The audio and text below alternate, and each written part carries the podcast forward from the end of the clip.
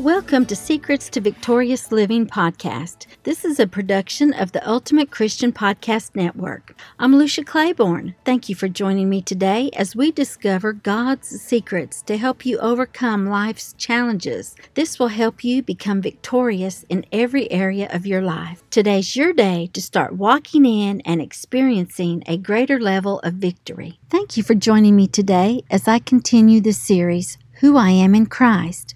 Am I the righteousness of God or a sinner saved by grace? As we begin, I'd like to remind you that in the first session, I shared that you become a new creature in Christ, one that's never existed before, when you ask Jesus to be your Lord and Savior. You've been made the righteousness of God, which means you're in right standing with Him. In the second session, I shared that there's nothing wrong with knowing that you're entitled to receive good things from God and that you have power to overcome the enemy's tactics. Last week, in our third session, I shared with you how to develop a righteousness consciousness. And today, I want to share with you that you are a joint heir with Jesus and the triumph that belongs to you because you are righteous. Let's begin with our foundational scriptures that confirms how much God loves us and that we're joint heirs with Jesus. I have several verses today, and I'll be reading from the New Living Translation. I'm going to begin with Romans 3, verses 3 and 4, which reads True, some of them were unfaithful, but just because they were unfaithful, does that mean God will be unfaithful? Of course not. Even if everyone else is a liar, God is true. As the scriptures say about him, you will be proved right in what you say, and you will win your case in court. Romans 8 15 through 17 says, So you have not received a spirit that makes you fearful slaves. Instead, you received God's Spirit when He adopted you as His own children. Now we call Him Abba Father, for His Spirit joins with our spirit to affirm that we are God's children. And since we are His children, we are His heirs. In fact, together with Christ, we are heirs of God's glory. But if we are to share His glory, we must also share His suffering. Let's look at Galatians 4 4 through 7. But when the right time came, God sent his Son, born of a woman, subject to the law. God sent him to buy freedom for us who were slaves to the law, so that he could adopt us as his very own children. And because we are his children, God has sent the Spirit of his Son into our hearts, prompting us to call out, Abba, Father. Now you are no longer a slave, but God's own children. And since you are his child, God has made you his heir. Aren't you glad that we are heir with Jesus? Philippians 2 5 through 6 says, You must have the same attitude that Christ Jesus had. Though he was God, he did not think of equally with God as something to cling to. And we'll skip down to verse 14 and 15, which says, Do everything without complaining and arguing, so that no one can criticize you. Live clean, innocent lives as children of God, shining like bright lights in a world full of crooked and perverse people. Colossians 1 12 through 22 is lengthy. However, it will bring great light into knowing that you are a joint heir with Jesus. I don't know about you, but I love reading the Word of God. Let's go ahead and read Colossians 1 12 through 22. It says, Always thanking the Father, He has enabled you to share in the inheritance that belongs to His people who live in the light. For he has rescued us from the kingdom of darkness and transferred us into the kingdom of his dear Son, who purchased our freedom and forgave our sins. Christ is the visible image of the invisible God. He existed before anything was created and is supreme over all creation. For through him God created everything in the heavenly realms and on earth. He made the things we can see and the things we can't see, such as thrones, kingdoms, rulers, and authorities in the unseen world. Everything was created through him and for him. He existed before anything else and he holds all creation together. Christ is also the head of the church, which is his body. He is being supreme over all who rise from the dead. So, he is first in everything.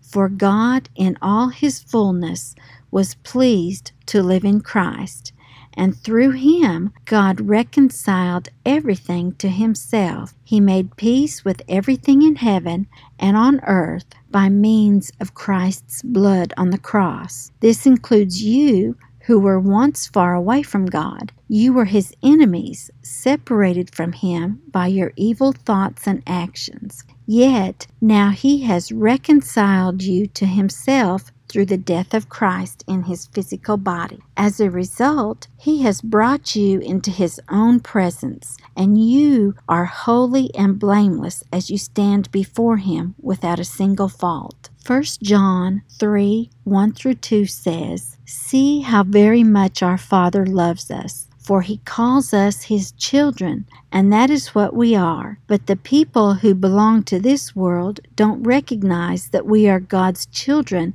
because they don't know him. Dear friends, we are already God's children, but He has not yet shown us what we will be like when Christ appears. But we do know that we will be like Him, for we will see him as he really is. And the last foundational scripture passage is Revelations 1 4 through 6, which says, This letter is from John to the seven churches in the province of Asia.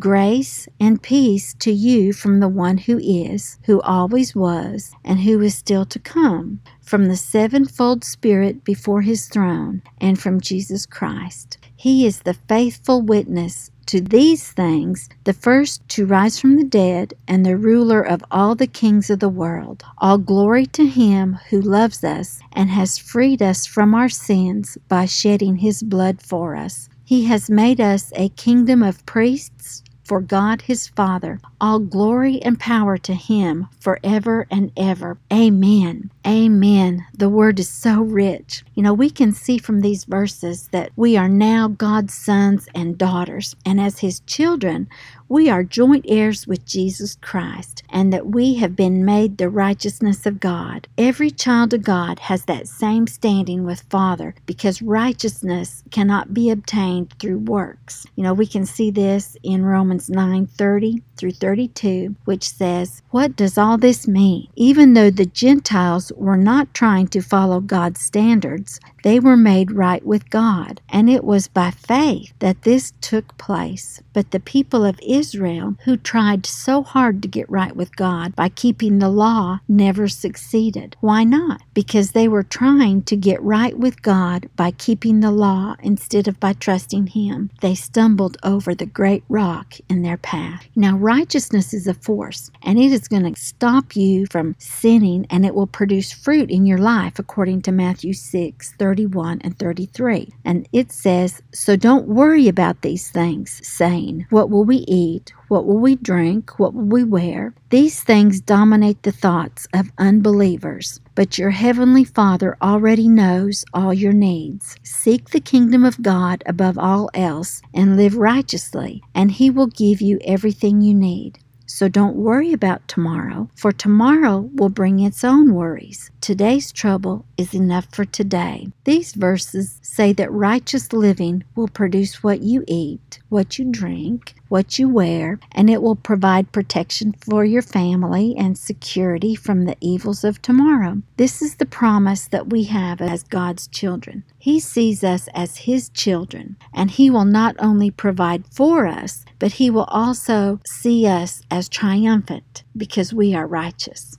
We've read this verse earlier. However, I believe it's key to how God sees us. Let's read it one more time. Romans 5:17 says that for the sin of this one man, Adam, caused death to rule over many. But even greater is God's wonderful grace and his gift of righteousness. For all who receive it will live in triumph over sin and death through this one man, Jesus Christ. The second foundational passage that I want to look at shows us that we are triumphant in Christ. It is 2 Corinthians 5 17 through 21. And yes, we have read it before, but we're going to read it again. This means that anyone who belongs to Christ has become a new person. The old life is gone and new life has begun. And all of this is a gift from God, who brought us back to Himself through Christ. And God has given us this task of reconciling people to Him. For God was in Christ, reconciling the world to Himself,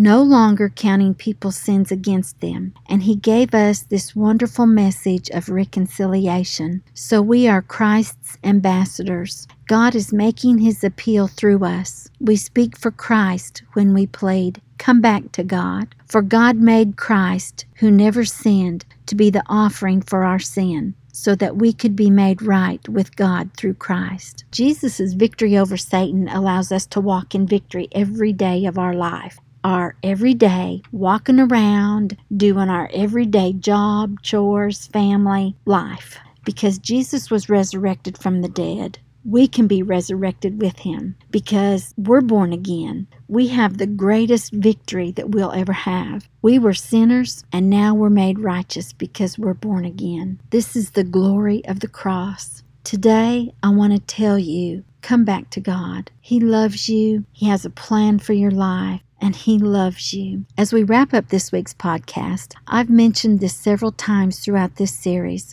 and now seems a good time to remind you that God loves you passionately right where you are, right in the midst of what you're doing and what you're going through. He's not mad at you but he is mad about you. He loves you. If he had a refrigerator, your picture would be on it. He has engraved you in the palms of his hands, according to Isaiah 49 16. And Ephesians 2 6 tells us that we sit with him, for he raised us from the dead along with Christ and seated us with him in the heavenly realms because we are united with Christ Jesus. If you'd like more information to discover who you are in Christ, I invite you to get my Who I Am in Christ ebook that you'll find on my website at luciaclaiborne.com. And I invite you to join me again next time as we begin a new series on the authority of the believer.